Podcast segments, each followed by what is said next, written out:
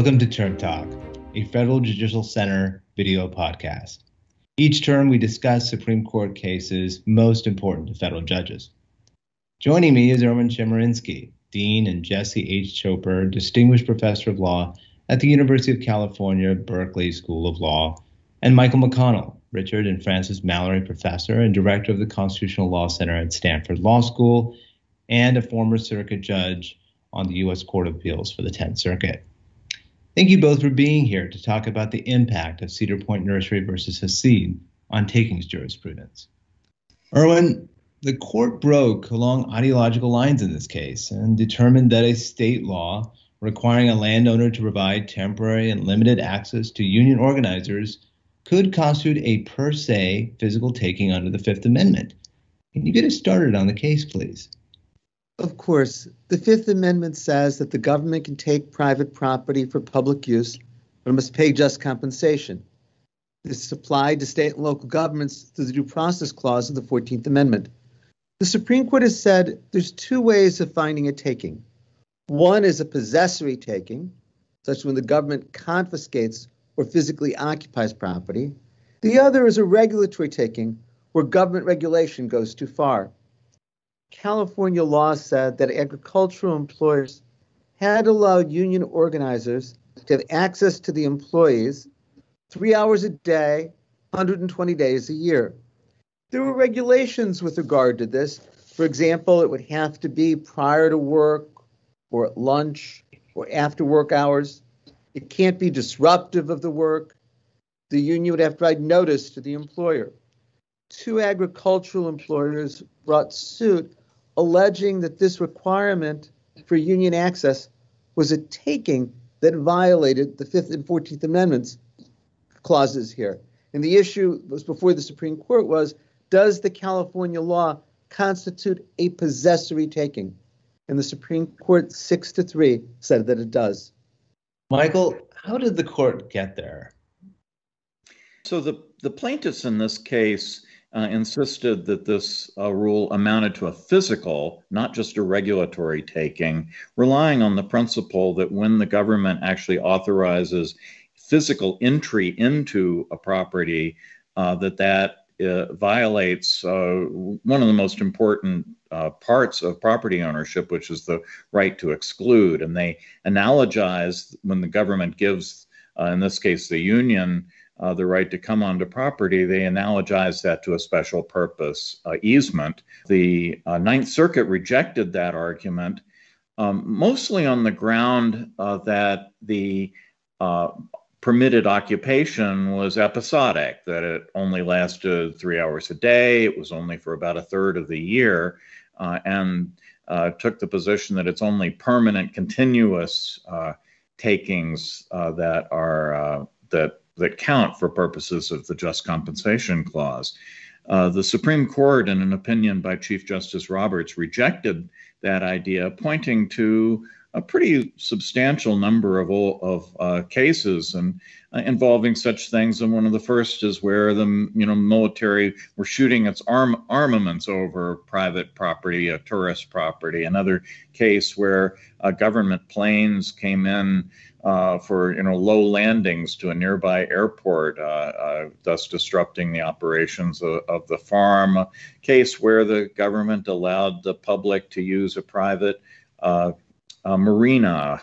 Uh, this this sort of thing. None of those involve permanent, continuous occupations. They were all episodic uh, in a sense, and indeed, in some ways, this is less episodic than some of those. So the the court rejected that idea, saying that the amount of time, if brief, if episodic, goes to the amount of compensation that's due, not to whether it was a taking uh, in the first place.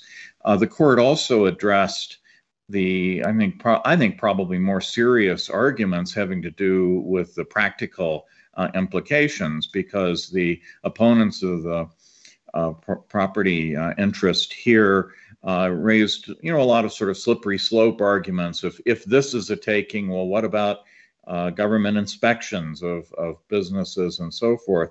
And uh, Chief Justice Roberts drew a pretty strict line about that, uh, saying that when the government inspections are not going to be takings, this case only applies to the um, uh, when the government allows private individuals to come onto someone's property for their own purposes. Erwin, how did the dissent, however, see the case? The dissent didn't see the case as a narrow decision. Justice Breyer wrote for the court, joined by Justices Sotomayor and Kagan. He made three basic points. First, he said, if anything, this is a regulatory taking, it's not a possessory taking.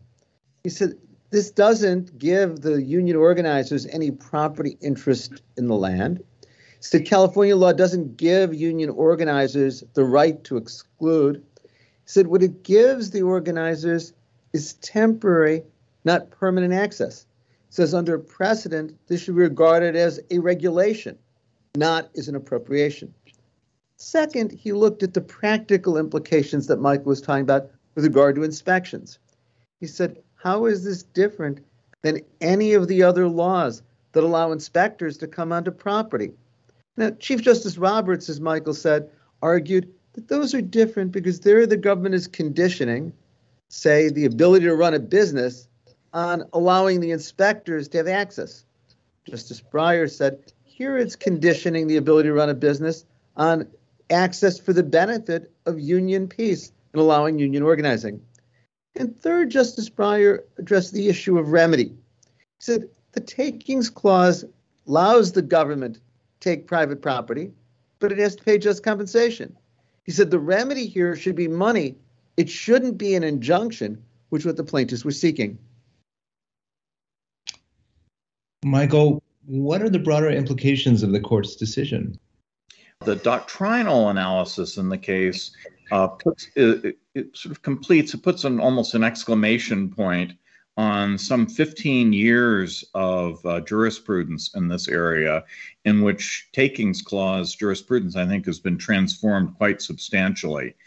Uh, things got very confused in the beginning part of the 20th century with a case called Pennsylvania Coal against uh, Mahon, which introduced this idea of regulatory takings, which are really use restrictions. They're not takings at all. The government takes no has no uh, benefit from the land. It just uh, prevents the property owner from doing something, usually a, a noxious uh, use. But once this idea that regulations that go too far uh, can be takings, that it, it's such a broad concept that then in the 1970s, the court tried to rein it in by a, in the Penn Central case, with this four part uh, nebulous four part test that is almost impossible for uh, plaintiffs to satisfy. Uh, but a lot of lower courts, uh, you know, tended to be they they tended to be somewhat confused, and so they thought that lots of forms of regulation, even if they actually involved uh, physical occupation of one sort or another, were subject to this nebulous four part test. And I think uh, Robert's opinion makes it quite clear that there is a narrow but important category of physical takings uh, that are not subject to the Penn Central uh, test, uh, and that those are defined by uh, the question of whether there has been some kind, either a taking of title or an actual physical occupation by someone uh, with the permission of the government. Those cases are going to lead to compensation. Uh, and I think the nebulous sort of it's the regulation goes too far type claims are uh, uh, who knows, but I think they're now uh, on the road to oblivion. Erwin, what's your take? What are the implications? I agree with Michael that I think this reflects a court that conservative majority wants much more protection of property rights under the takings clause. But I disagree with Michael in not seeing this case as leading to a lot of other litigation. I think it will. And let me give two things that I think are going to be litigated. First, what about other laws that allow private inspectors, like utility companies, or government inspectors access to the property? I don't think it's going to matter whether it's a private inspector or a government inspector. It's the law that requires allowing access. How is that really different than this case? And second, there's the question of what does just compensation require in this instance? That's what the takings clause is about, requiring the government pay when it takes property. But how is that to be measured in situations like this? And I think both those questions are going to be much litigated in the federal courts in the future. Erwin Michael, it has been a pleasure talking to you today. Thank you for joining us. Thank you. Thanks a lot.